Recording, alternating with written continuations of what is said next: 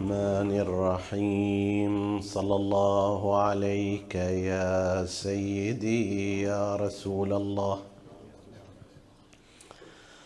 صلى الله عليك وعلى ابن عمك أمير المؤمنين وعلى ابنتك الصديقة فاطمة سيدتي نساء العالمين.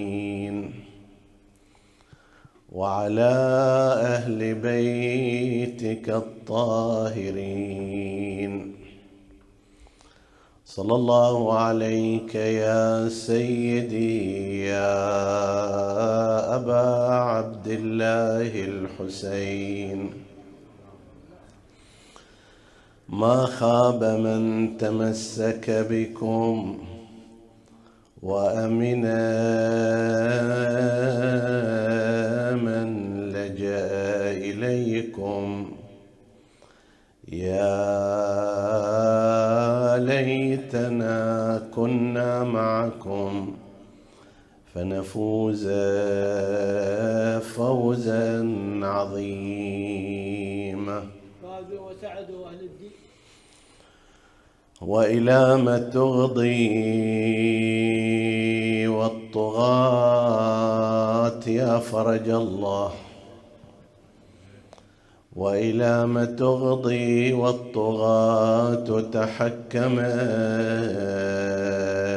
في المسلمين فحكمت أشرارها. وبنت على ما أسست آباؤها من قبل حين تتبعت آثارها. مولاي يا صاحب العصر. مولاي ما سن الضلال سوى الأولى. هجموا على الطهر البتولة دارها. منعوا البتول من النياحة مذ غدت. تبكي أباها ليلها ونهارها.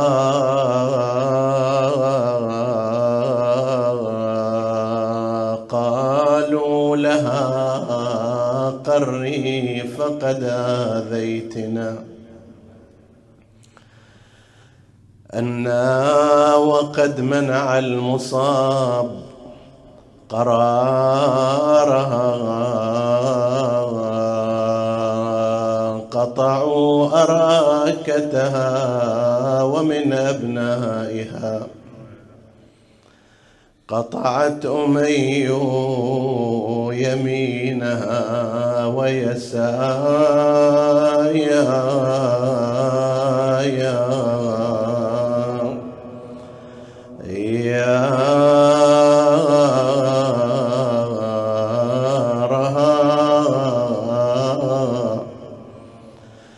جمعوا على باب النبي محمد حطبا. وأوقدت الضغائن نايا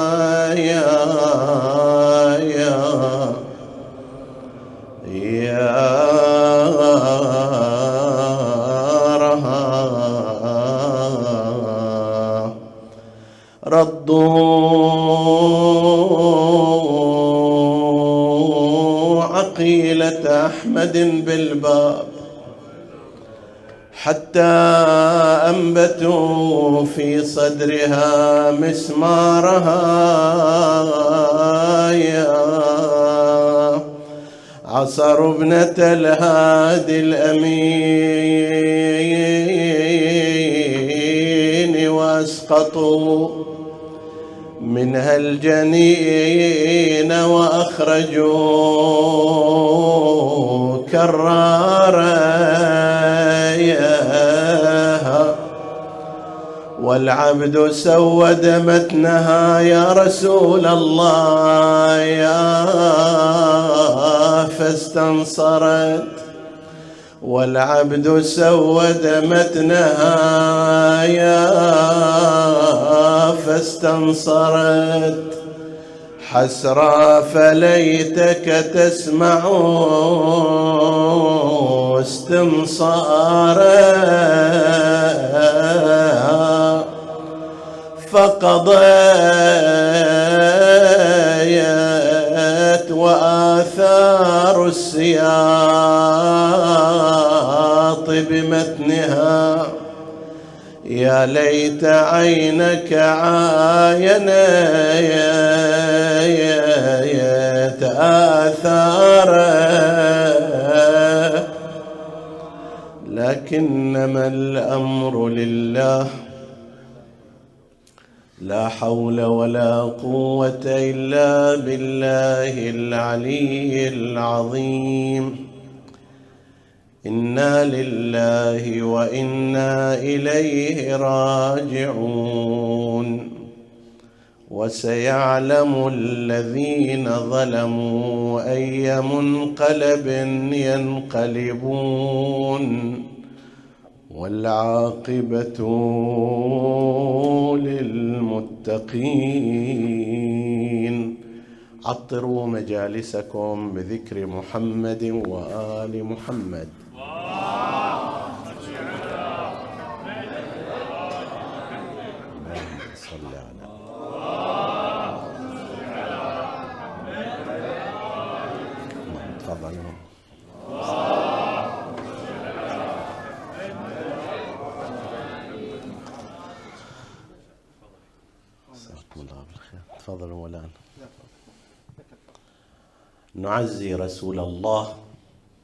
صلى الله عليه وآله والعترة الهادية ثم مراجع الدين وعامة المؤمنين بشهادة سيدة نساء العالمين.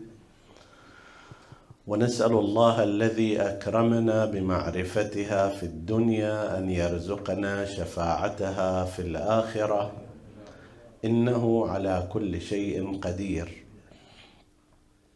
ونستكمل في هذه الليلة ما بدأنا الحديث به في ليلة مضت عن شيء من سيرتها صلوات الله وسلامه عليها وقد تعرضنا إلى ذكر ولادتها وما يترتب من الآثار على القول بما هو صحيح عند الإمامية من أن ولادتها كانت في السنة الخامسة بعد بعثة رسول الله صلى الله عليه وآله خلافا لما ذكرته مدرسة الخلفاء من أن ولادتها كانت قبل البعثة بخمس سنوات. وقلنا إنه يظهر الأثر في ذلك في إنكار مجموعة من الفضائل لها على مستوى تخلق بدنها من طعام الجنة.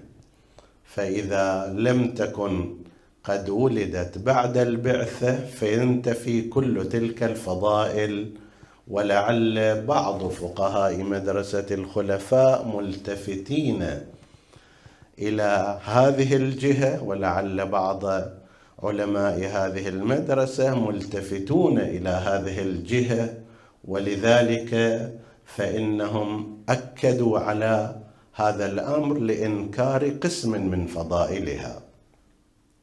وكذلك يظهر الأثر في قضية زواجها من أمير المؤمنين عليه السلام ويظهر الأثر أيضا في توقيت شهادتها وأن شهادتها لم تكن شيئا عفويا وموتا طبيعيا وإنما بتدخل وفعل فاعل.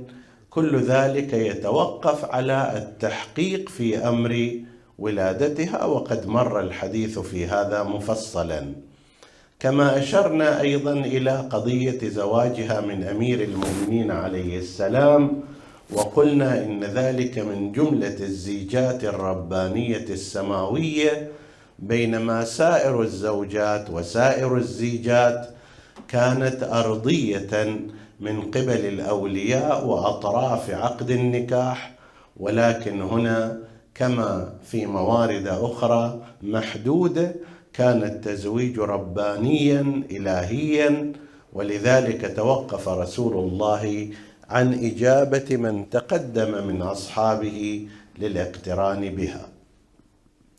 وصلنا إلى أن هذا البيت الشريف هذا البيت العالي الذي أريد له أن يتكا أن تتكامل نبوة رسول الله صلى الله عليه وآله بإمامة من يأتي من هذا البيت حصرا.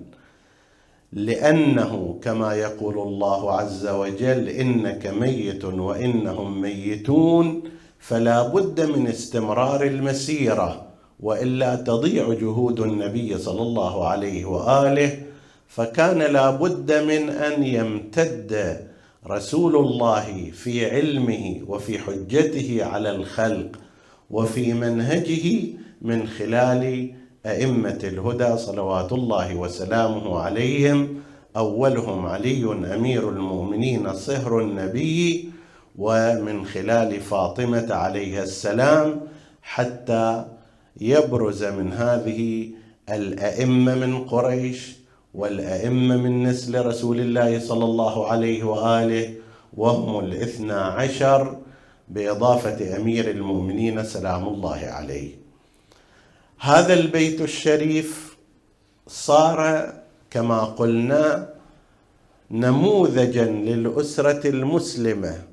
وهو نموذج متميز ومتفرد لم نشهد في تاريخ البشر من أول آدم إلى نهاية هذا العالم بيتا يضم معصومين الزوج والزوجة إلا بيت أمير المؤمنين وفاطمة. مع أن رسول الله أفضل منهما لكنه لم يضمه بيت يجمع معصومين من جهة الزوج والزوجة. رسول الله معصوم لكن سائر نسائه حتى الفضلى منهم خديجة لم تكن معصومة. وهكذا سائر الأئمة عليهم السلام بيوتهم كان فيها معصوم في طرف الزوج ولكن النساء والزوجات لم يكن معصومات. النموذج الوحيد في تاريخ البشر من أول الخلق إلى نهاية العالم هو بيت أمير المؤمنين وفاطمة الذي كان يضم معصومين في الطرفين. وهذا بالإضافة إلى ما يذكر من كلمات قالها أمير المؤمنين وقالتها الزهراء عليها السلام بالإضافة إلى ذلك كون الطرفين معصومين يكذب كل أحاديث الاتجاه الأموي التي نسبت إلى علي أنه غضب فاطمة غضب على فاطمة أو أغضب فاطمة أو أن فاطمة غضبت على علي أو أغضبته. فإن كل هذه الأحاديث تنتفي اولا بما تقرر في عقائدنا من عصمة الطرفين وبما تقرر أيضا من قولهما عليهما السلام أنه قال ما أغضبتني مذ عاشرتها ولا عصت لي قولا ولقد كنت أنظر إليها فتنجاب عن قلبي الهموم وقررت ذلك في مثل الليلة أو ليلة البارحة بقولها ما عهدتني كاذبة ولا خائنة ولا خالفتك مذ عاشرتني قال معاذ الله إلى آخر كلماتهما عليهما السلام. فهذا البيت يستحق أن يكون نموذجا يحتذي حذوه كل إنسان أراد الحياة السعيدة على وفق منهج الإسلام. رزق علي وفاطمة سلام الله عليهما في بعد سنتهما الأولى. زواجهم كان في ذي الحجة من شهر من سنة اثنين هجرية. وجاء الإمام الحسن المجتبى عليه السلام في النصف من شهر في النصف من شهر رمضان كأول وليد في هذا البيت وهو كان أول الامتداد وأول إمام بعد أبيه علي عليه السلام وبعد ذلك بسنة جاء الإمام الحسين عليه السلام ثم بعد ذلك زينب وبعدها أم كلثوم وأخيرا بعد عدة سنوات أسقط لهما المحسن شهيدا بعدما تكامل ولم يكن سقطا. ربما أشرنا في الليلة البارحة أو لم نشر المحسن ليس سقطا. وهي حتى العبارات عندما يذكرها بعضهم في الكتب مقصودة. سقط تقول فلانة أسقطت يعني بالتالي ما مسك. في الرحم بشكل جيد إما لضعف الجنين أو لضعف الرحم أو لأسباب أخرى فهو نزل هذا يقال له سقط. وأما إذا كان هذا إسقاط له إجهاض له فعل فاعل فالأمر يختلف. وأشرنا إلى ملاحظة أن رسول الله صلى الله عليه وآله قد سماه قبل ولادته.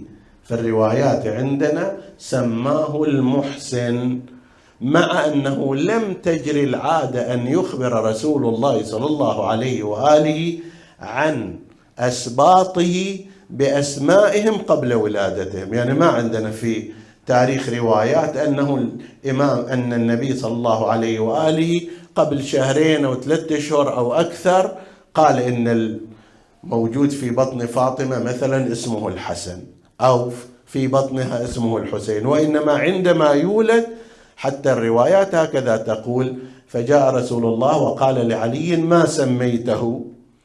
أو قال لفاطمة ما سميت ما سميتماه؟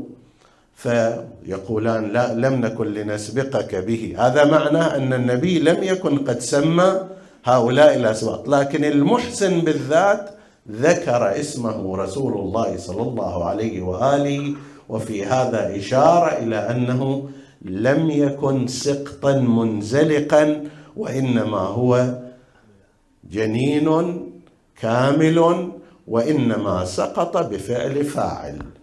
فهذا كان الإنتاج من حيث الذرية والأبناء التي هالمقدار الذي بقي أيضا ملأ الدنيا مكارم وفضائل عاشت الزهراء عليها السلام مع أمير المؤمنين صلوات الله وسلامه عليه. هنا نفد ملاحظة خل أشير إليها لأنه سئلنا أيضا عنها.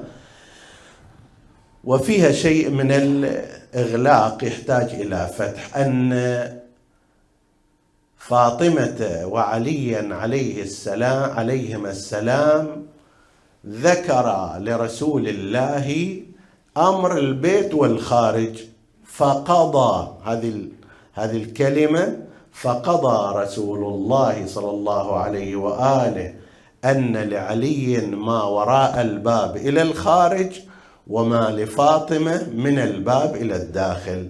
البعض يسأل أنه يعني هل كان هناك نزاع بحيث يحتاج إلى أن يقضي رسول الله صلى الله عليه وآله بينهما في مثل هذا الأمر؟ الجواب على ذلك كلا.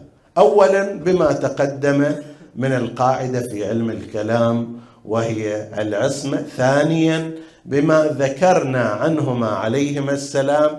ثالثا هذا إله أمثال كثيرة جدا وذلك لإظهار الأمر. الله سبحانه وتعالى يسأل نبيه موسى وما تلك بيمينك يا موسى؟ ليش يسأله؟ هو يعلم بذات الصدور. فيسأل شنو عندك؟ شنو في إيدك؟ لا وإنما المقصود أنه شنو؟ حتى موسى يقول هذه عصا ثم يقول له الله سبحانه وتعالى ألقها يا موسى فإذا هي تلقف ما يافكون. يحتاج إلى إعلان هنا. أو مثلا ما ورد في ذكر الحسين عليه السلام من أنه لما وصل إلى كربلاء قال لأصحابه ما اسم هذه الأرض؟ قالوا تسمى شاطئ الفرات. لها اسم غير هذا؟ قالوا تسمى نينوى. لا اسم غير هذا؟ قالوا تسمى الغاضريات. وهكذا إلى أن وصل إلى كربلاء. الحسين عليه السلام لا يعرف كربلاء وقد عرفها غيره. يقول أنا أعرف مصرعي وتربة قبري ويقول إلى أم سلمة ولو شئت لأعطيتك من تلك التربة بالتفاصيل أقدر أخذ من عنده تربة وأعطيك إياها. هذا بالعلم الغيبي وأما بالأمر العادي فقد كان مع أبيه أمير المؤمنين عليه السلام في طريقهم إلى صفين. وفي قرب نينوى قرب كربلاء توجه أمير المؤمنين عليه السلام وسلم على من سيقتل فيها فسأل بعض أصحاب أمير المؤمنين إياه عن ذلك فأخبر عن قضية كربلاء والإمام الحسين سلام الله عليه. فالقضية معروفة ولكن ماذا؟ الإمام عليه السلام يريد أن يسجل هذا كوثيقة تبقى أن هذا المكان مكان مختار بعناية ومدروس من السابق ومعروف هذا المكان مو صدفة. إجر الإمام الحسين ووقف في هالمكان لأنه متحير ما يدري يروح يمينه ولا شمال. لا هذا المكان مكان معد لقبر الحسين ولشهادته صلوات الله وسلامه عليه. وحتى لا يكون هذا الأمر خفي على بعض من كان معه لا هذا هو هذا المكان نفسه؟ يقول ها هنا محط رحالنا.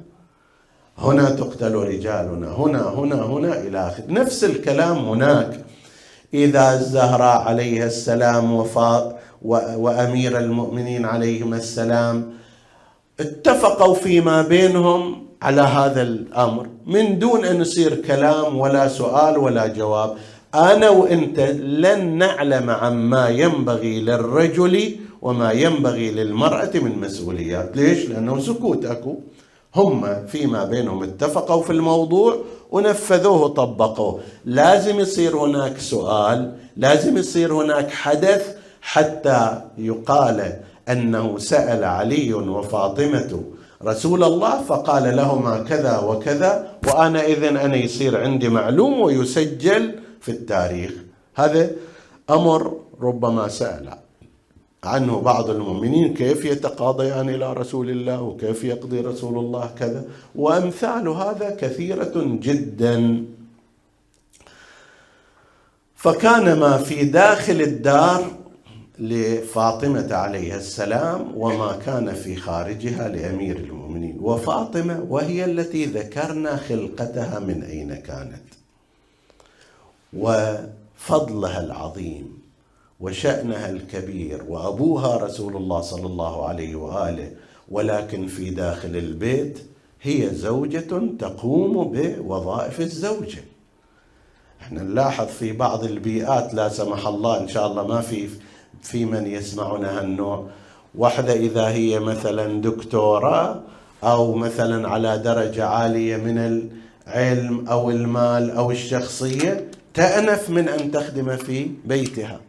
تأنف من أن تخضع لزوجها تأنف من أن تقوم بمسؤولياتها. لا أنت أيتها المرأة دكتورة ولكن برا البيت. أنت أيتها المرأة زعيمة ولكن برا البيت.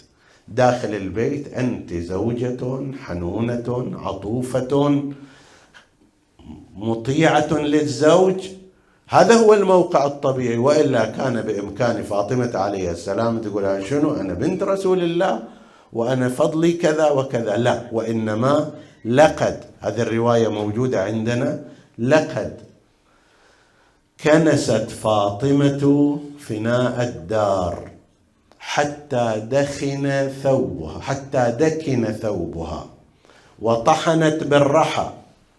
الآباء والأجداد لحقوا على الرحى. حجر لا بد من أن يدار ويوضع في وسطه حب الطحين أو حب الشعير أو الحنطة لكي يطحن. فإدارته فيها صعوبة. حجر ضخم عادة يكون.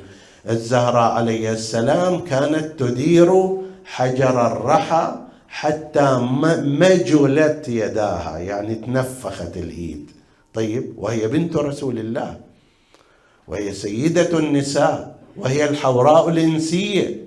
طيب. وأيضا أوقدت بالنار حتى دخنت ثيابها فأصابها من ذلك ضر عظيم. ليش؟ لأن كانت أبنائها متتابعة. أول جابت الحسن وراه مباشرة جابت الحسين عليه السلام وفي بعض الأخبار أنه بعد ستة أشهر وراه بحدود سنة جاءت بزينب عليه السلام وراه جاءت بأم كلثوم يعني أمر في الحمل متتابع وبالإضافة إلى ذلك هذه الأعمال التي تعتبر أعمالا شاقة على المرأة العادية فكيف إذا كانت حاملا ومرضعا في نفس الوقت؟ فأصابها من ذلك ضر عظيم. فقال لها علي عليه السلام لو طلبت من أبيك خادما خادم في اللغة العربية يطلق على الأنثى وعلى الرجل. واحد مثلا يقول شفنا في الحديث فطلبت فاطمة خادما. لا خادم مو يعني ذكر وإنما أنثى وتستخدم في اللغة العربية تعبيرا عن الاثنين. بالفعل فيما بعد أول الأمر ما كان عند رسول الله صلى الله عليه وآله شيء فصبرها وعلمها ما هو إلى اليوم من الذكر الكثير العظيم وهو تسبيح فاطمة الزهراء بنت محمد.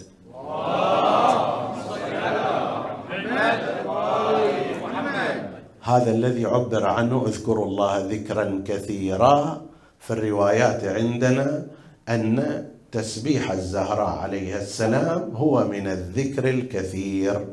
ثم لما اتسع الأمر وجيء ببعض الجواري والإماء لرسول الله صلى الله عليه وآله وهب إليها فضة التي بقيت معها معينة وشهدت فضة ما جرى على الزهراء صلوات الله وسلامها وسلامه عليها من الإيذاء والاضطهاد والكسر والرد وإلى غير ذلك.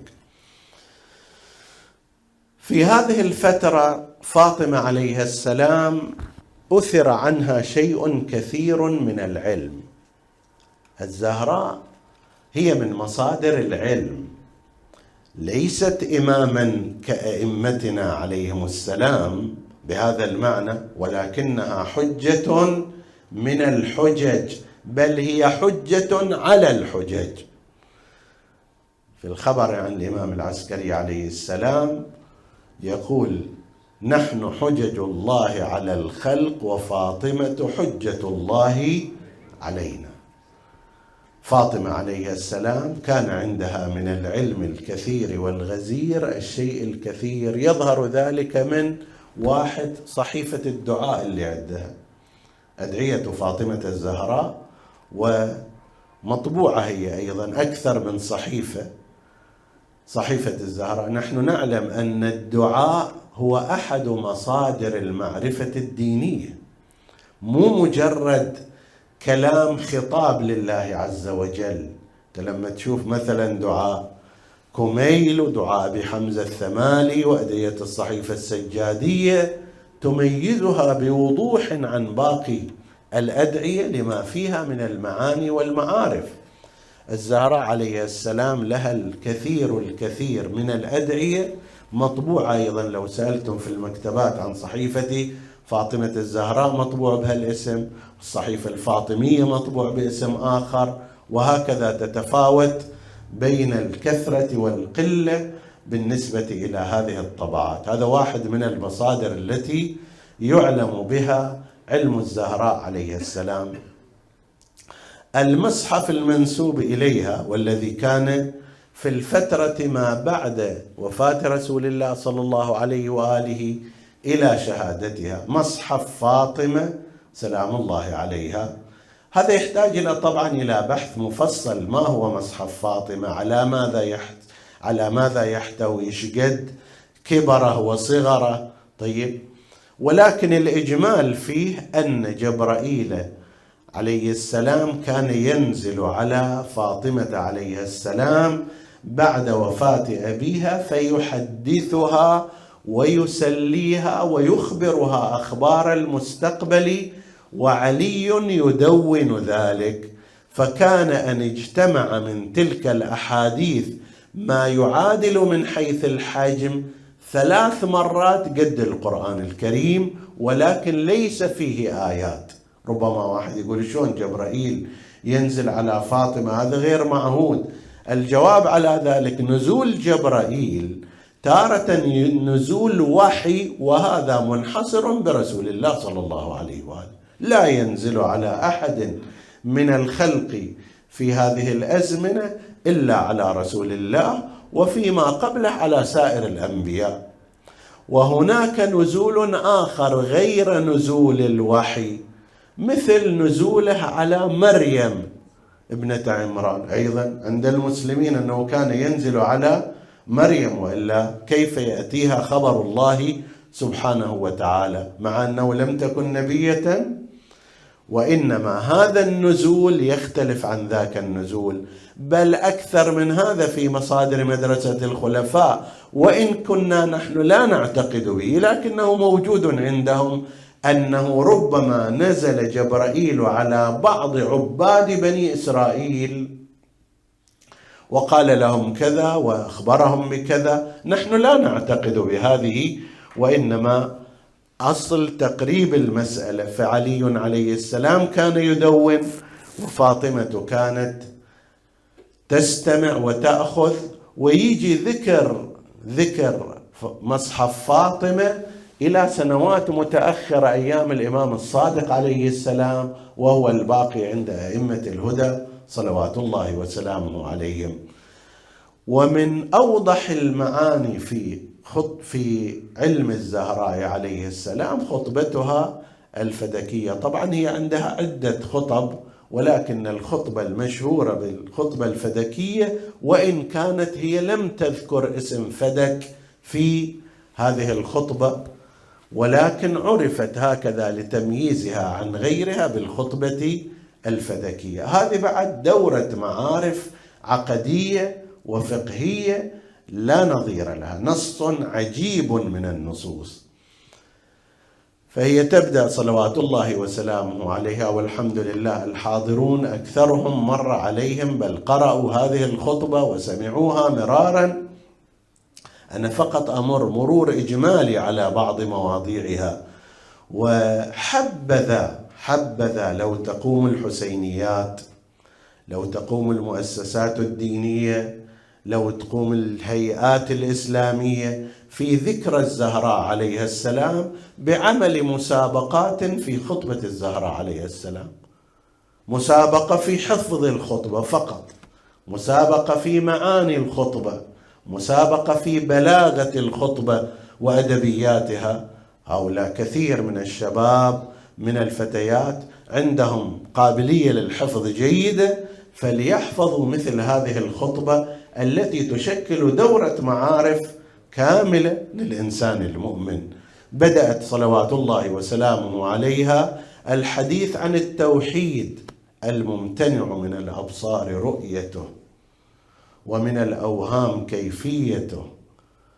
وهكذا تستمر في أمر صفات الله عز وجل ثم بعد ذلك تتحدث عن رسول الله صلى الله عليه وآله. فرأى الأمم فرقا في أديانها عكفا على نيرانها منكرة لله مع عرفانها. وهكذا فقام في الناس بالهداية وأنقذهم من الغواية. وفي مكان آخر فأنقذهم الله بأبي محمد.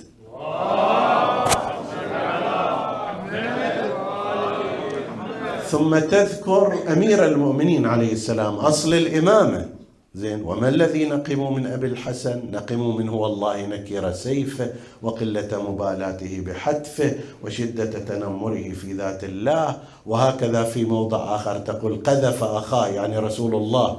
قدم عليا قذف أخاه في لهواتها فلا ينكفئ حتى يطأ صماخها بأخمصه ويخمد لهبها ويخمد لهبها بحد سيفه مكدودا في ذات الله سيدا في أولياء الله إلى آخر كلماته. فصار عندنا أصل التوحيد أصل النبوة أصل الإمامة من أمير المؤمنين عليه السلام ثم الحديث عن عموم التشريع ومقاصده فجعل الله الإيمان تطهيرا لكم من الشرك والصلاة تنزيها لكم من الكبر وهكذا ما هي مقاصد الشريعة اللي اليوم أحد فروع المعرفة الإسلامية وتعمل عليها رسائل دكتوراه في قضية مقاصد الشريعة. الزهراء عليه السلام في هذا النص يعتبر من أسبق النصوص التي تحدثت عن فلسفة التشريع وعن مقاصد الشريعة. ثم بعد ذلك الاحتجاج وفنونه. مسائل فقهية مسائل قرآنية احتجاج في القمة. لما قال الخليفة لقد سمعت رسول الله يقول نحن معاشر الأنبياء لا نورث وما تركناه فهو صدقة.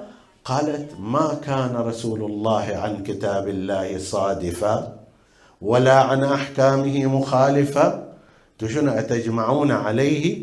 اعتلالا بالكذب. ما ممكن أن النبي يجي يخالف القرآن الكريم وكتاب الله بينة بصائره؟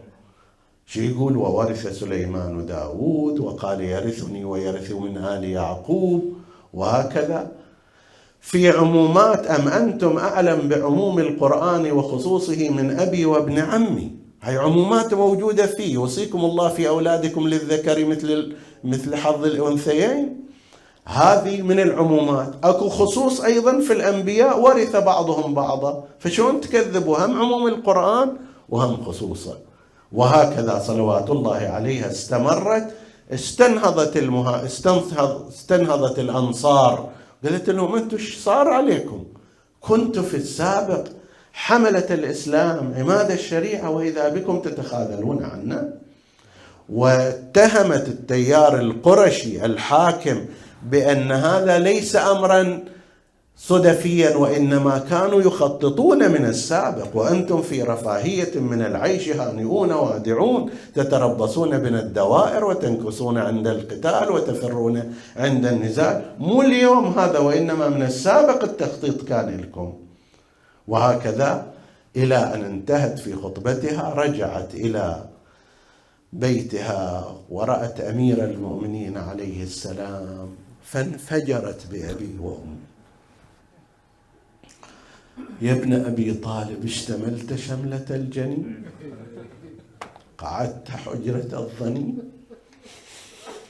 نقضت قادمة الأجدل وخانك ريش الأعزل. افترست الذئاب وافترشت التراب. هذا ابن أبي فلان يبتزني يبتزني نحلة أبي وبليغة ابني ثم فاض بها الكيل صاحت ويلاي. ويلاي في كل شارق ويلاي في كل غارب شكواي إلى ربي عدواي إلى أبي. مات العمد يعني رسول الله راح. مات العمد ووهن العضد. هدأها أمير المؤمنين سلام الله عليه. غدا إن شاء الله نتحدث عن هذه الفقرة. هدأها أمير المؤمنين سلام الله عليه بناء على الرواية أنه بعد ذلك لما بقي أمير المؤمنين في منزله وأرادت الخلافة أن يأتي للبيع وهو معتصم بالمس بالمنزل لا يريد ذلك. أمر الخليفة اتباعه فقال اذهبوا إلى علي فإن أجابكم وإلا أخرجوه فإن قاومكم فاقتلوه. عظم الله أجوركم بينما فاطمة في منزلها وإذا بهجوم القوم على الدار وبيد أحدهم فتيل أو شعله وقد جمعوا على آثار النبي محمد حطبا. وأوقدت الضغائن نارها نادوا من خارج الدار ليخرج علي وإلا حرقنا عليكم الدار. قال قائل آخر إن فيها فاطمة هذه بنت رسول الله. قال قال المهاجم وإن كان فيها فاطمة صار الكلام والأخذ والرد وإذا بأولئك القوم يهجمون على باب فاطمة. كأي امرأة مسلمة ستيرة لاذت وراء الباب حتى لا تنكشف أمامهم. لكنها لاذت وراء الباب رعاية للستر والحجاب. فمذ رأوها عصروها عصرا كادت بنفسي أن تموت حسرا. تقول يا فضة سنديني فقد وربي أسقطوا جنيني. وصاحت يا فضة صدري نعم. ومحسين سقاي أطيم عتبة الباب إجت فضة ولقتها فوق. هكذا يفعل بابنة رسول الله.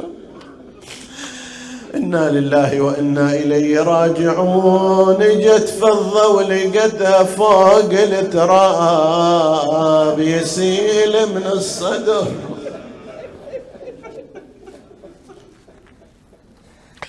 وضلوع الدم قال بعض أرباب الخبر أغمي على فاطمة على أثر عصرة الباب ونبوت المسمار في صدرها والنزيف الذي حدث من أحشائها فأغمي عليها لما أفاقت ما وجدت أمير المؤمنين عليه السلام كأني بها خاطبت فضة تستنجد بها قالت لها الذي كسر ضلوعي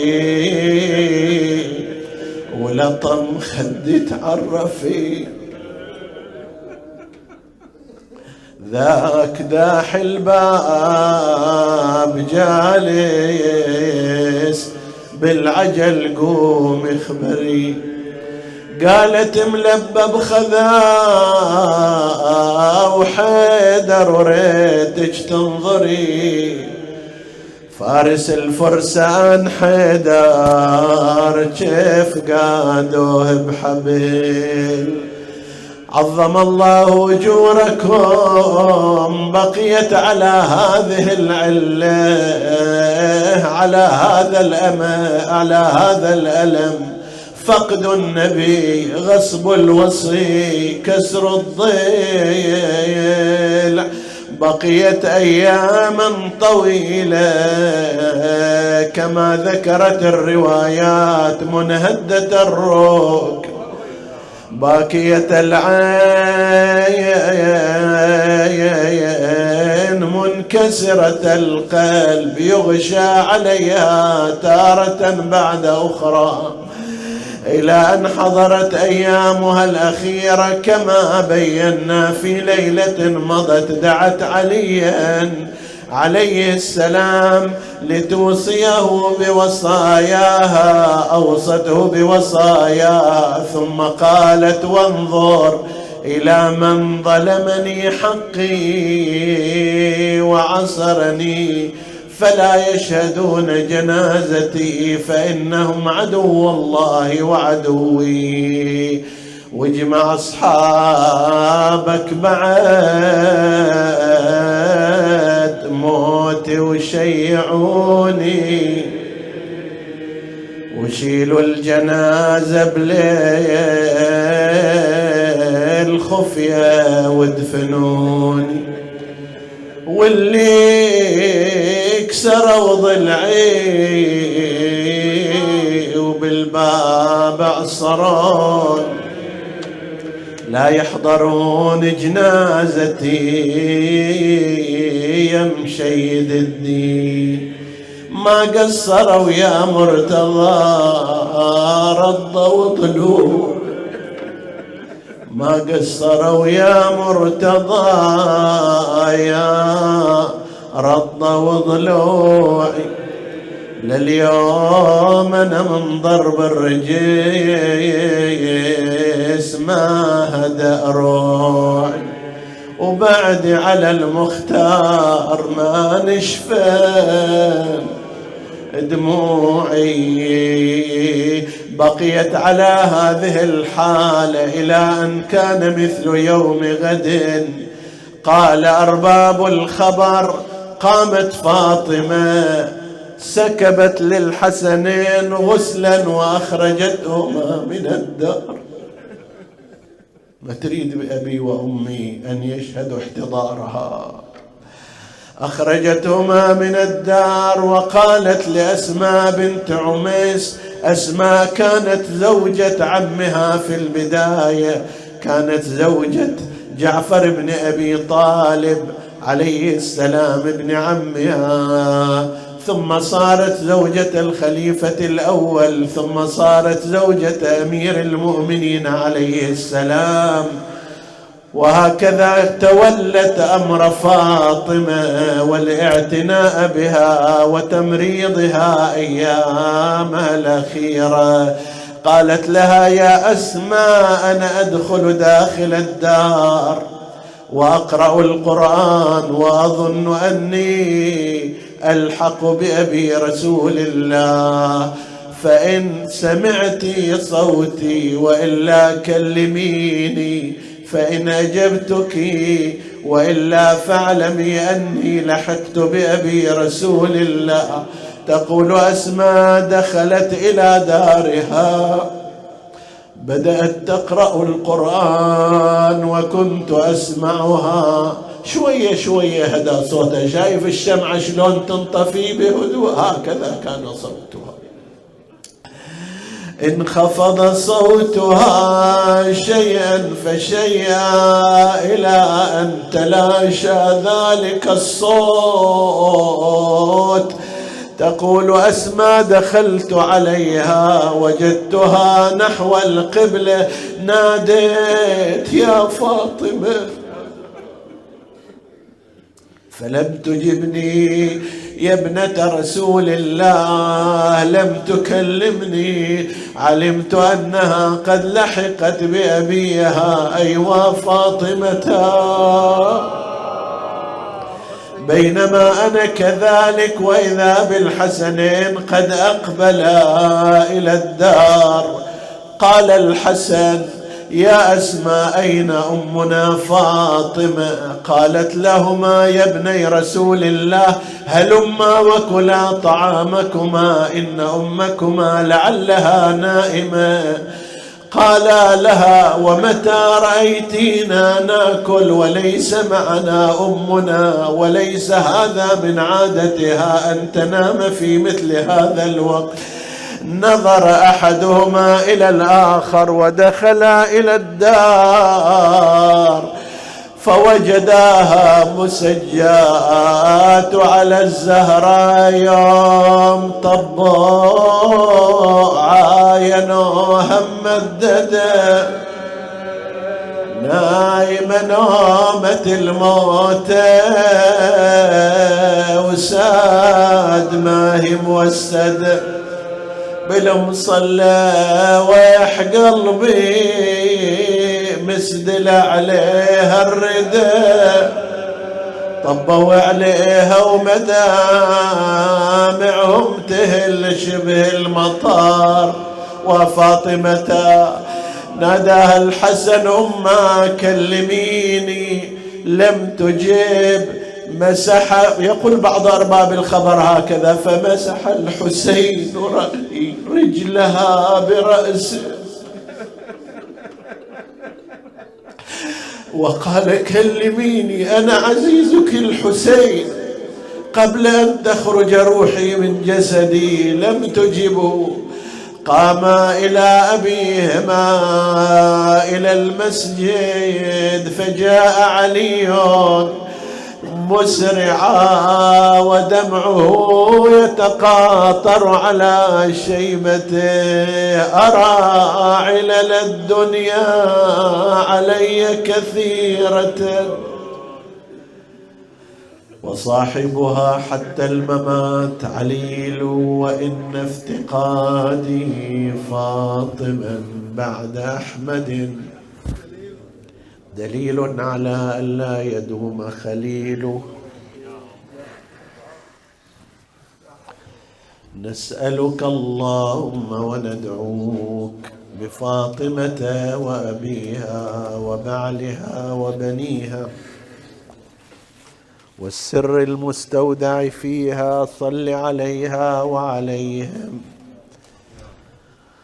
واقض حوائجنا للدنيا والآخرة. اغفر لنا ذنوبنا كفر عنا سيئاتنا. آمنا في أوطاننا لا تسلط علينا من لا يخافك ولا يرحمنا. ولا تفرق بيننا وبين محمد وآله طرفة عين. احفظ اللهم إخواني السامعين فردا فردا واقض حوائجهم. اشف اللهم مرضاهم لا سيما المرضى المنظورين. ومن أوصانا بالدعاء. وتقبل اللهم عمل المؤسسين بأحسن القبول إلى أرواح موتاهم وموتى السامعين. نهدي ثواب الفاتحة تسبقها الصلوات.